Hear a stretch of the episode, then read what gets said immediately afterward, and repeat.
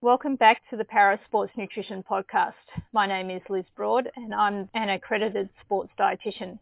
Today I'm really excited to have with us Mary Hodge. Mary is the US Para Powerlifting lead coach and high performance manager, and she has been involved in 6 Paralympic Games. Welcome to the podcast. Thank you, Mary, for having me. Really excited to be here. Oh, it's great. I'm really excited to hear a bit more about you and your background, and also obviously about powerlifting. It's very hard to say that in a smooth sentence. It sure is. It's a tongue twister. It is. So Mary, can you tell us a little bit about yourself, what your coaching background is, and how you got involved in powerlifting? Sure. So in 1995, I worked then full-time for United Cerebral Palsy of Nassau County here in New York in the U.S., and I had a gentleman come up to me and ask me, he is a wheelchair user, and he asked me, since I had got my personal trainer certificate, would I be able to train him in powerlifting or bench pressing? And at that time, I was completely unknowledgeable, and I said, oh, no, you're in a wheelchair, you can't. He then proceeded to hand me a VHS tape, which I know I'm dating myself because those of the audience that know what VHS tapes are, they were really old school. And I brought it home and I looked at it and I thought, oh my goodness, people with disabilities, specifically wheelchair users, can bench press. And at the end of the video, there was a gentleman named Jerry McCall who then ran cerebral palsy athletics here in the United States. And I connected with him and off went my career. I really didn't know a lot about bench press for people with disabilities, but I learned very quickly. And I was lucky enough and fortunate enough to have some amazing mentors. And in 2000, was invited to coach as an assistant coach at the Sydney Paralympic Games, which was my first games. And subsequently, as you stated, I have coached 5. The 6th I did prep, but I was moving myself personally as well as the sport. So I did not attend the Rio Games. It's been an amazing experience. I feel to represent the United States of America. Mm. And so can you tell us a little bit about the sport itself? You know, what does it look like in terms of the types of impairments that can be involved and some of the technical aspects of the sport? Sure. So there are 20 bodyweight categories, 10 female and 10 male. They range in male from 49 kilo all the way up to 107 plus kilo. And then the females start at 41 kilo. They go up to 86 plus kilo. In the sport, you can compete within your gender, within your body weight class. So although there are 5 predominant disability categories, cerebral palsy, amputations of the legs only. So if you were to have an arm amputation, you are not classifiable in the sport. Spinal cord injury, spina bifida, athletes with polio, and athletes of short stature. And then there's the les autres category, which is the French word for all other. And so there may be a physical impairment that fits in that category, and that is classifiable by a group of physical therapists that are doctors, and they look at that to ensure the physical impairments are within the ability of upper body strength only and qualify to compete in the sport. Mm-hmm. Okay. And so it's bench press. And it's quite technical because they actually have to achieve a lift that is stable for a certain period of time at the top point of that lift, correct? So actually what happens is the athlete lays down, the legs are up off the floor, and that the purpose of that is to ensure that every athlete is an even playing field. So you cannot drive through your ankles, through your knees. The leg drive is completely out. So truly a test of upper body strength. When the athlete takes the bar out of the rack, they await a start command. What the referee or the head referee is looking for is that the athlete isn't moving with the bar, their body isn't moving, they're completely motionless. Upon the start command, the athlete descends, and then they hold it motionless on their chest. It is up to the country and the coaches whether they choose to give a press command. The referee does not. And then the rule says the athlete has to hold it motionless. So there needs to be a break in motion, and then the athlete ascends and holds it motionless at the top until they hear rack, upon which themselves and the spotter loaders help them rack it back into the rack. So that's pretty much what the bench proper, as we call it, looks like. Right. Okay. And what if you have a number of people in the same weight category who achieve the same bench press weight? What then happens? Yeah. Like, is it a tie, or that's a fantastic question. There? You're going to have to come to my level ones that I teach and prompt everyone to ask really good questions. What happens with that? So as I described, it's the same body weight and the same gender. If you were to have two athletes that in that same gender and same body weight lift the same, and they are able to place first, second, or third, it technically would look like a tie, but in the sport of powerlifting, the athlete with the lower body weight is the athlete that then achieves the podium. And so, probably giving away a little secret, but I would imagine most countries do the same things. So I'll give away what probably, hopefully, isn't a trade secret. In the United States, what we encourage our athletes to do with their body weight is stay in the middle of the body weight class. So as an example, if you were a male in the 65 bodyweight class, that means that you have to be 65.01 and below the next bodyweight above you, which is 72. So you would have to be 71.9. That's your range. We would not want our athlete then to be 71, and we wouldn't want our athlete to be 65.01. because that's probably a struggle for him to stay. You'd want him to be somewhere around that 67, 68. That's the optimal range for that athlete, mid, so that if he's ready to podium, chances are he is lower than the other gentleman in that bodyweight class. Yeah, okay. And so what does the training look like for a lot of these athletes? Like, how often are they training? And obviously it's a very strength-based sport, so the predominant part of their training is in a gym, correct? So typically, you know, every athlete is different, as we know. Keeping in mind that when you're developing a training program, whether it's a linear, percentage-based, or conjugate program, what the coach or the trainer is looking at is, first and foremost, in that initial assessment and a few after, what parts of the body is the athlete using consistently to live? And what I mean by that, Liz, is if you're a person that's a wheelchair user, you're consistently, with the stroke of your tires to move, to ambulate, using your shoulders, and as well as really your elbows and your wrists. Well, those are three main areas that are being used in the bench press. So that athlete probably isn't going to bench 3 or 4 times a week because they're all, or an athlete who is using crutches and canes, because those crutches and canes, as they ambulate, meaning walk, are pressing against their inner upper arms, and again, they're using a lot of shoulder. So that same position that we had that athlete in to walk on the crutch and cane is the same position now that they lay down and you put a bar that's loaded and say, okay, bench this, and bench it perfectly. So most of our athletes bench twice a week, and then they do their assistive or auxiliary training, depending on the word you use. And, of course, cardio is really important, as well as we know rest, nutrition, and anything medical. We find with medical, and I'm probably diverging off your question, so tell me if you want me to stop, but we find with medical, no, that's fine. So many of our athletes, if they have a UTI, urinary tract infection, or they have a bad cold, or they have a sinus infection, they're thinking, well, medical means if my shoulders, my elbows, my wrists, my chest is hurting, I'll say something. But if I have a sinus infection or a UTI, that's no big deal. As we know, all of these things affect us. So it's kind of a bit of an uphill battle until the athlete really becomes seasoned, meaning with the sport for quite a long time, to understand that everything that is going on in their world affects their training. One of the very first slides in the level one, which is the doorway into the sport for a prospective athlete or coach, everybody has to go through this 5 to 6 hour course that I teach. And the very first slide says, bench pressing or powerlifting is a lifestyle. And I ask the audience, whoever the attendees are, what do I mean by that?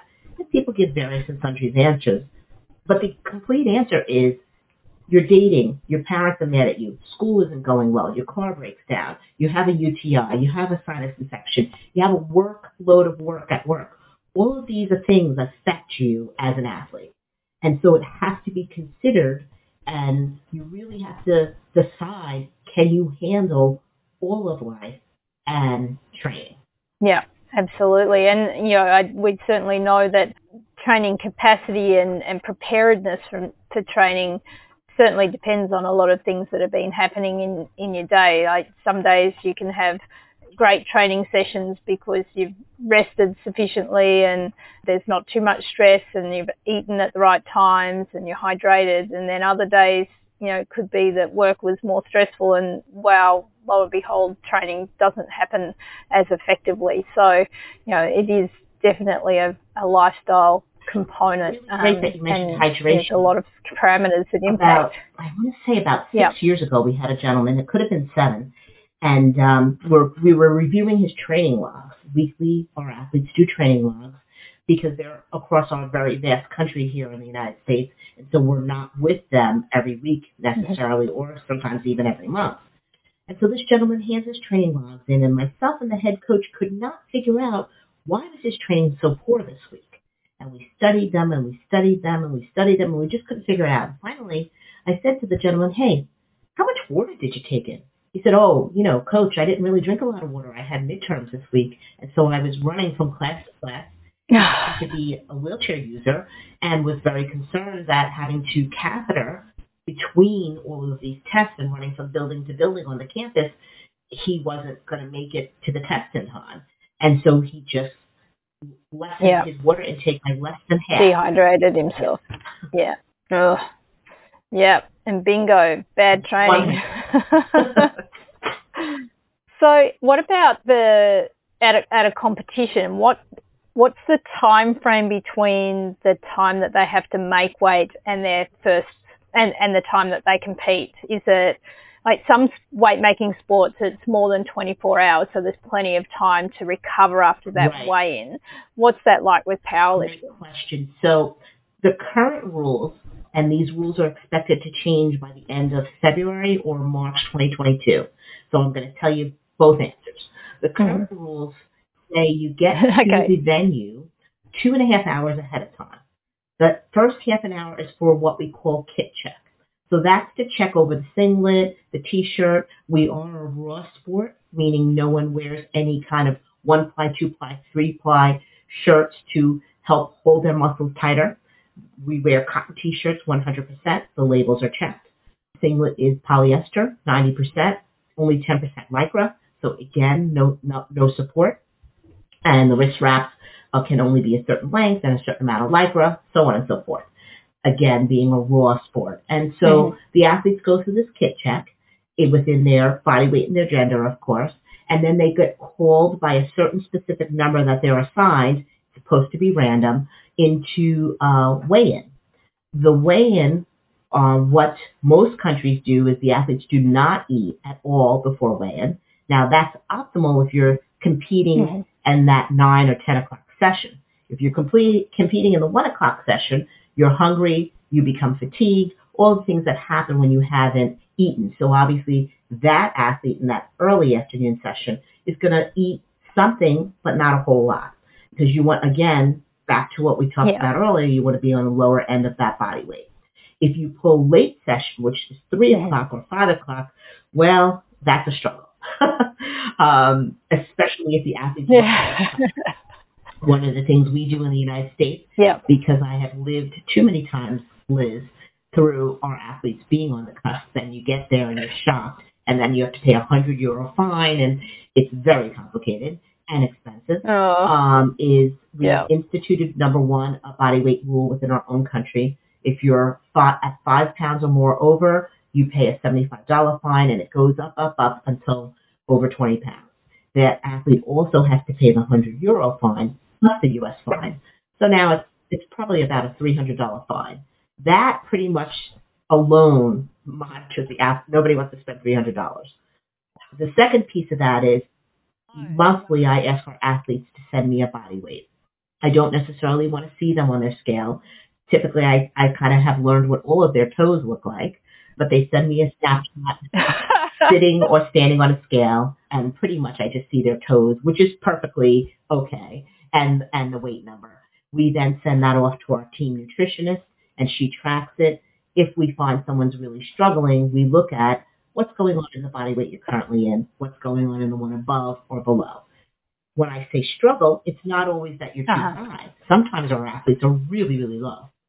Recently we had a world championship in the month of December of 2021 in Tbilisi, Georgia, just south of Russia, and I had two athletes that came in maybe a kilo over. So that's an athlete that was being so conscientious, they both happened to be males in two different body weights, that they were on the lower end. Lower end is okay if you're not struggling, but if you're struggling, we've got to look at how much nutrients you're taking in, what the food is that is currently at that event, how much more protein we can put into that diet, and those choices, and so on and so forth. We do also find our athletes with spinal cord injuries and spina bifida, specifically, they have bowel programs.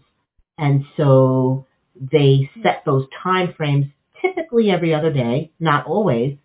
And, of course, we want to be cautious that the evening before they bench, competition that is, they don't have their bowel program set for that or the morning of. So you want to have that evening so that your muscles, because it is fatiguing, that whole bowel program. But that's your original question. Sorry, I diverged there a little. So it's about a 2.5-hour time frame. That's okay. Once they weigh, so those set times of when they compete kind of indicates to you how much they will eat prior. And then once they weigh in, they can eat. So most people will say, well, hey, I can go to heck with myself now. But truly you can't, because once you finish that third attempt. Not if you then have to compete. And once you finish that third attempt, should it be a tie, you're going to have to weigh in again, potentially, for lower body weight, right? The new rules that are proposed, and we will know end of February or March, are that we weigh in 24 hours before. Most people think, well, that's great. You know, you don't have to show up to the venue so early. There's not all this hurry up and sit around.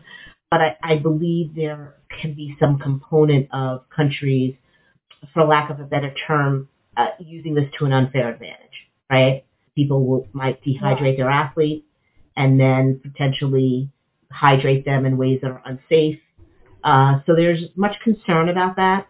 We'll see if it passes or not. It was proposed, and it's seeming like it may pass.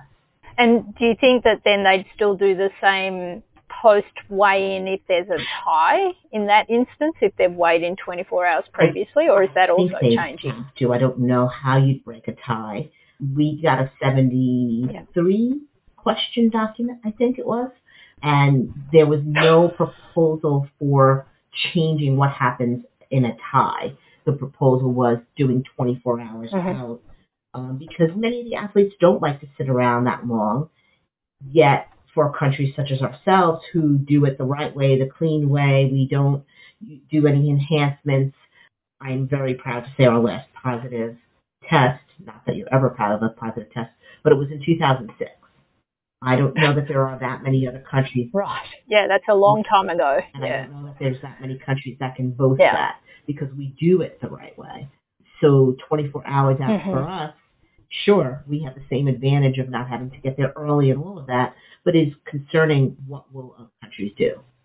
Yeah, and you know that then increases the risk to the athlete health-wise in situations where they're already potentially at risk, you know, in terms of the dehydration and the risk of urinary tract infections and impacts on bowel routines and things like that. I guess that's a whole other podcast. But with the athletes that you have and what you've seen, I mean, being in the sport for 20-plus years, do athletes get better as they age in this sport, or does that training history and the length of time that they've been training seem to be advantageous? So I'm also going to invite you to our coaches meeting, because we just talked about this 2 coaches meetings ago. Liz, you've got amazingly great questions. Interestingly enough, in para powerlifting, we see the mean age for athletes is probably older, between that like 26 to 33, 35 range, which is older for an athlete, a typical athlete, quote unquote, able-bodied, certainly, and even for most para-athletes. So what does that back into? Exactly what you said. When an athlete comes out of the box, as we call it, and they're young, they're 16, they're 17, they're 19, they're competing as what we call junior athletes. That age range is 15 to 17 or 18 to 20. Once they come into open division, which is 21 and over, so there is no master's division, so those junior athletes struggle a little, obviously, because you're competing against more well-seasoned athletes. And what we see is typically it's taking more than a 4-year or one quadrennial, we call it a quad, to really make it where you're getting closer to podiums at just the regional championships. So the regional championship would be the America's Championship that we're hosting for the first time in our country in the time that I've been in the sport this coming July. And your regions compete against each other. And then you have your world championships, which is everyone in the world mandated to be there. And then you have your Paralympics, which is another type of regional championship, the Oceanias, and so on and so on, the Asians. And then you have Paralympic Games. And so what we see is those younger athletes do better at those regional championships where it's, for us, North America, South America, and potentially Canada if they field a team. But then once you start getting to that world championships, you're not doing as well because there's 107, 109 countries. But as our athletes are more seasoned, like our most recent Paralympian, Jacob Schroem, here in Tokyo, Jake was with us for 10 going on 11 years when he finally made his first Paralympic game. The sport is getting more competitive. It's getting harder to podium and medal, which is what you want, right? You want better competition. And the athletes are needing to take advantage of everything, not only good programming, but also program design, meaning training, but also nutrition support. We have a mental performance coach, and then, of course, medical. And once an athlete dials all of that in, I believe he or she really becomes more competitive. In those first years, you're just trying to find your way. You know, there's so much to it. Each and every time I talk about the sport, people want to think, well, you lay down on a bench, you listen for a start, you listen for a press, you listen for a rack, you're good. Well, geez, if it was only that, right? There's assistive training. There's we'd all be doing powerlifting. It's the mental, emotional. There's what you're putting into your body, what's coming out of your body. There's rest, there's recovery, there's any of the medical aspects, and then all the life stuff. And so our younger athletes, that's a lot to balance. It's a lot for me to balance, and I'm not that young. And what about injury risk? All of that lifestyle stuff and the medical, that also helps to try and minimize and prevent injury. Is injury something that is a big factor in powerlifting because it is so using such isolated muscle groups? Absolutely. I mean, in a repetitive motion? Biggest injuries are obviously shoulder, elbow, wrist. One of the things I do monthly, every month I have, I think I'm up to 15 athletes that I track. And so what I do is I spend an hour watching their training. I'm here in New York. No matter where they are in the country, we get on Zoom, and I watch their bench press. At that time, every month I ask, how are you feeling? And specific to shoulders, elbows, wrists. As our athletes become more high-performance athletes, they have a weekly app that they complete with our medical advisor of just basically what's going on. If there's anything going on, there's a drop-down. It asks for further questions. And then there's the typical injury of, the medical stuff like, as an example, our spinal cord injury athletes have thermal regulation issues. So these are things that aren't necessarily medical as in an injury, but need to be watched. So if I'm watching an athlete and his wife or they have a trainer in the gym and I see them sweating like holy heck and they're not putting their jacket or hoodie on, and they have a long time between sets. These are things that you remind these athletes because an athlete with spinal cord injury has no idea how overheated their body is getting, right? Our athletes with CP, and we don't have that many that are that competitive, but certainly with spasticity depending on the day and what's going on in their upper body. Lower bodies, it's not that it's not important, but it's an upper body strength sport. And so you want to, if they're super spastic, meaning their muscles are just kind of all over the place and jerky, which is common to an athlete with cerebral palsy, perhaps you look at, okay, let's not bench today. Maybe we're going to do band work or dumbbell work, or see if they can have a trainer in the gym come over and spot them a little bit closer. It's just so important every session to assess the athlete, and not just that, oh, I'm first meeting you, let's go through your whole history and then call it a day. No, each and every time you have to speak with them. And that's where sometimes breaking up with the girlfriend or the boyfriend becomes a huge thing, because it may not be a physical health, but it could be an emotional health. And that is just as important, because that training is going to look like, holy heck, if they just had a breakup the day before, especially on younger athletes. And so you find maybe they're angry and they're really trying to get at the bar. And sometimes that's great, that explosion, and then other times they're being unsafe because they're just upset. And so I like to say to our coaches, it's not only physical injury, it could be emotional too, and it has to be checked into. Yeah, absolutely. And through Logan University, you've got a support program that has evolved fairly recently, like as you said, from Rio sort of time that you got involved with Logan University and they're supporting the program. How important has that been to your program? It has been monumental in so many facets. I probably can't even describe them all, but once we left where we were in 2016, we came to Logan University, which is a chiropractic university, one of the best universities in the country. And just having the services of chiropractor, just having the body fat testing, and I know that's not the right name for it. I can't. The name just escaped me. Having body composition. That's the one. Just having the ability to have a home where we're housed and our equipment is housed, and then consequently, our executive director, Dr. Kelly Humphreys, started working with us to get the supports that we need. And as I mentioned earlier, now we have a medical advisor, and she then tracks all of our high-performance athletes and those coming up the pipe. Of course, our mental performance coach, which is so integral also, remembering that you train your body so much and all the physical components of bench and assistive training and cardio, but if you don't train your mind the same, you're going to get out on that competition platform and you could kill it physically, but you're not, potentially, because your mind's not going to be where it needs to be. So she works so much with our athletes and coaches to ensure that they're where they need to be and they're working on all the aspects of mental performance. And then, of course, nutrition.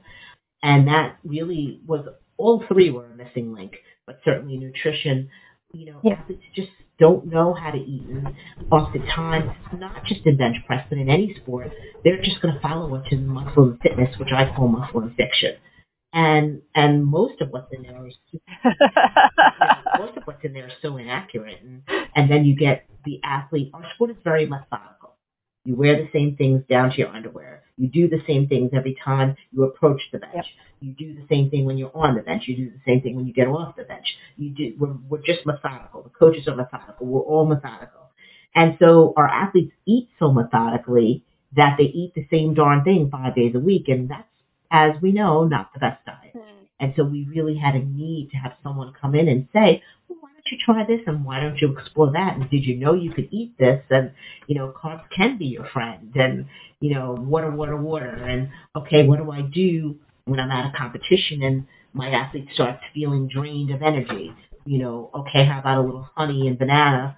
As we know, some of the countries we travel to, the food is so different than what we're used to.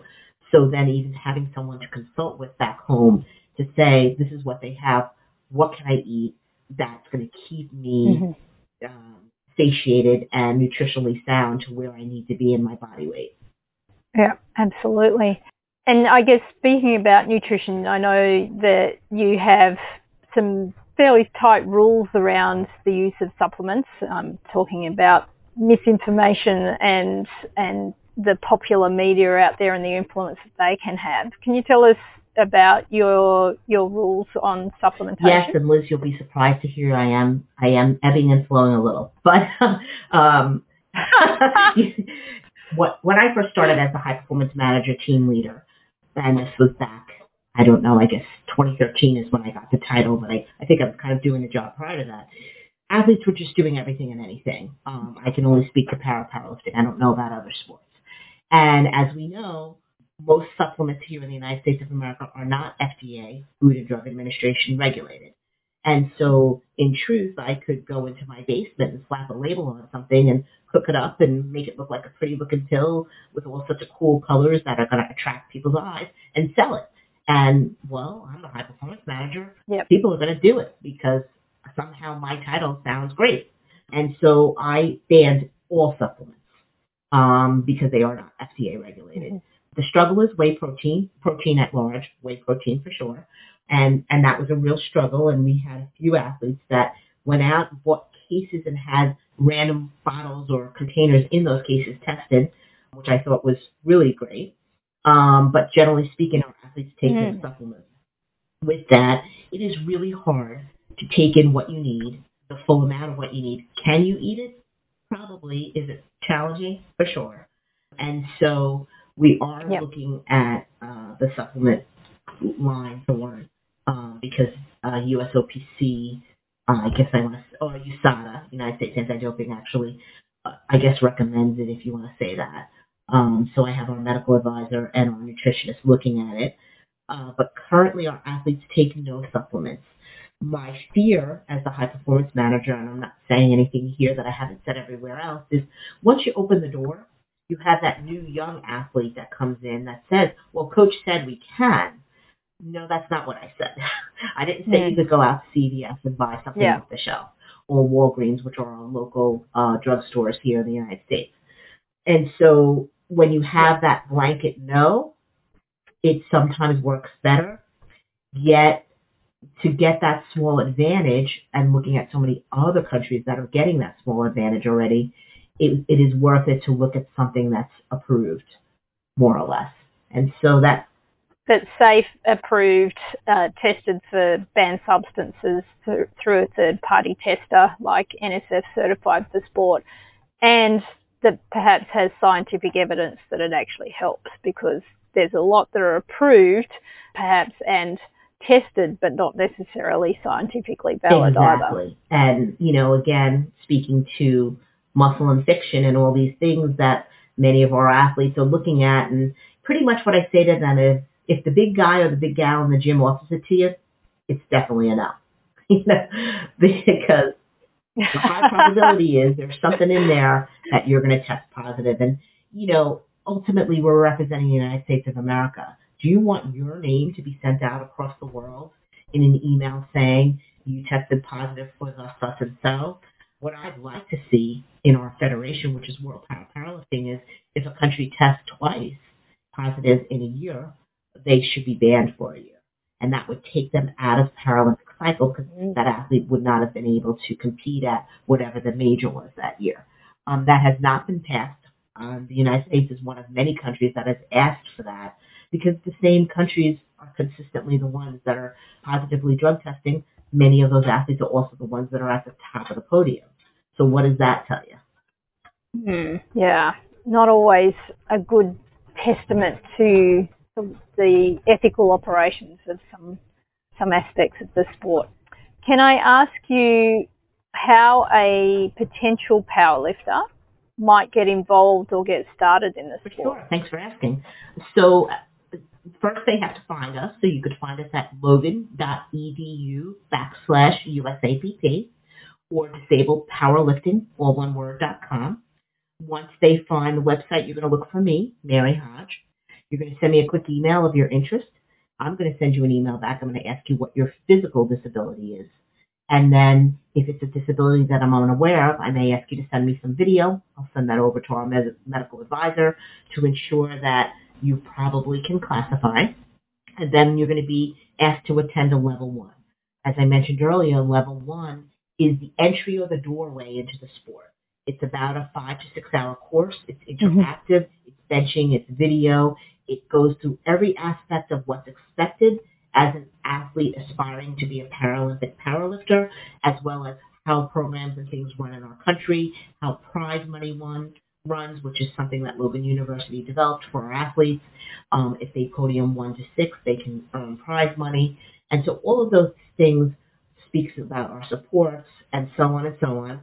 And then after that, the athlete finishes level 1. Now they apply for their license and all the paperwork things they need to do.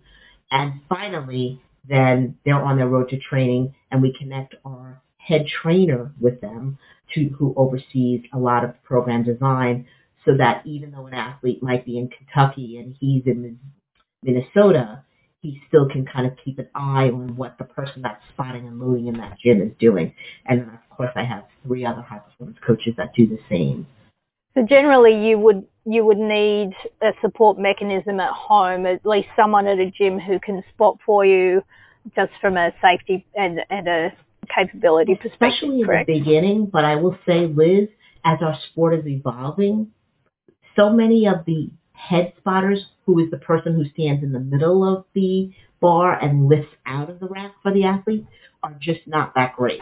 We're finding in international competition, athletes, their body positions even are set off on the bench by a bad lift-off, as we call it. And so as our athletes are becoming more seasoned, we train them to take the bar out of the rack on their own. The less variable that an athlete has to deal with, the better.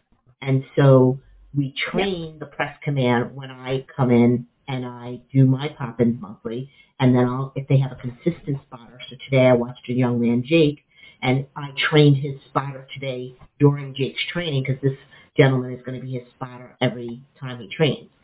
So that gentleman will do the press command at the same timing that I will. And then next month when I watch, that gentleman will have a little test for me to see how well he's doing. Jake will also send me videos between now and then. And so Jake is strong enough to take the ball right out of the rack on his own. So from the get-go, he's got one less variable to worry about, because that's going to be consistent for him throughout his training and then all the way into his competition. Yeah. And what about other countries? Is there a para powerlifting federation internationally, or how would people in other countries get in contact with someone who gets started in their sport? And then if an athlete in another country was trying to figure out, well, who do I contact in my country? I just don't know. The athlete could email World Para Powerlifting and ask, and World Para Powerlifting will know who the group, the NPC, the National Paralympic Committee, is in that country. Or many of our athletes are pretty tech savvy, so Googling para powerlifting in whatever country it is will lead them also typically to finding their own within their country federation. Most countries have similar systems to us, where athletes have to kind of go through an introduction phase, and many countries have homes like we have at Logan, where those athletes will go there and train. Some countries, obviously, the athletes live together and train together. Yep. Thank you. And what recommendations do you have for practitioners, like sports nutritionists, sports psychologists, physiotherapists, other people who may be working with powerlifting athletes? What recommendations would you have to them? I think the biggest thing, and I say this to everyone that is not an athlete that wants to be involved in para powerlifting, listen to the athlete. Don't listen because you asked a question and they answered you. Really listen. As we know, there's many forms of listening. If you just listen to get the answer you want, you're not truly listening.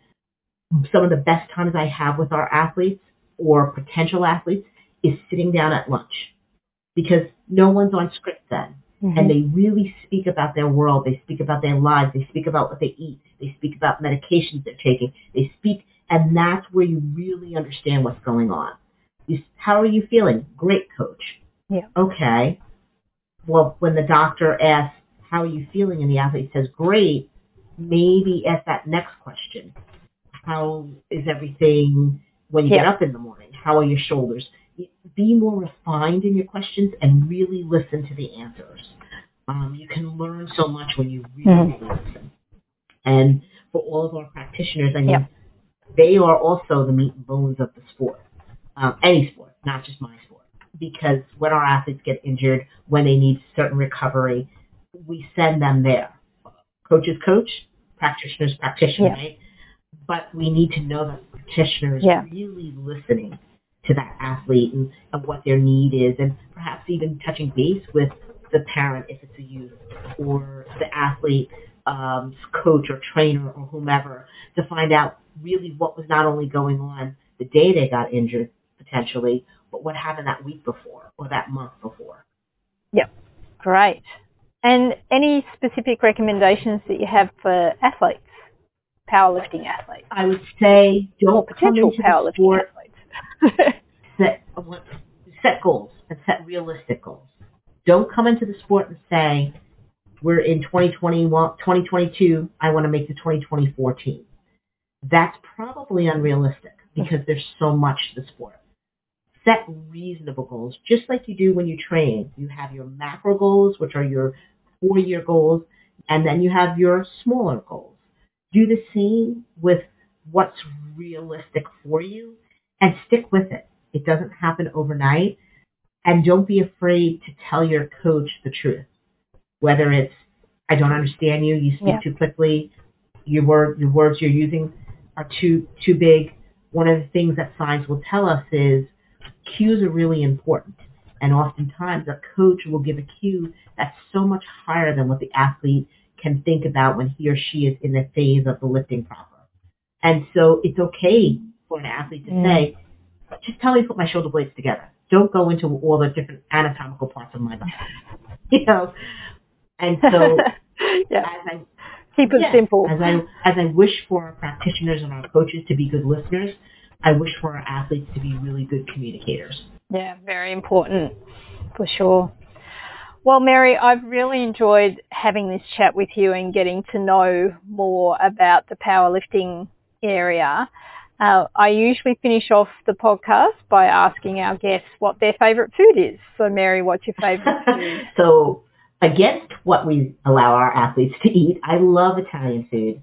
I'm a real New Yorker, and Italian food is the absolute best. But you can eat healthier Italian, I will say that. Absolutely, yeah. I mean, there's choices to be made in any. So what's your favorite Italian dish? So my favorite Italian dish that is not healthy is lasagna with extra sauce, meat lasagna. So I'll just pile it all on. Ah, fair enough. Cool. Well, Mary, thank you so much for your time and for your insight. Your experience is invaluable, and it's certainly a fascinating sport. So hopefully we can recruit a few more people for you, but all the best moving forward, and keep up all the great work that you've put together with powerlifting in the USA. Thank you, and thank you for having me. It's been a lot of fun, really a lot of fun. Hopefully after that podcast you've got a better feel for powerlifting and the nature of the sport, and maybe know someone who might be interested in being involved. If so, make sure you contact the Para Powerlifting organisation within your country. Apologies for the slight interference and delay in the sound throughout some of this podcast as well. Thanks again for listening to our podcast. I hope you're enjoying them. As always, if you have any feedback or recommendations or someone that you'd like to hear from, please let us know in the comments section on the website. And if you'd like to share the podcast with your social media, please do so. Please join us next time as we talk to para canoeist Curtis McGrath.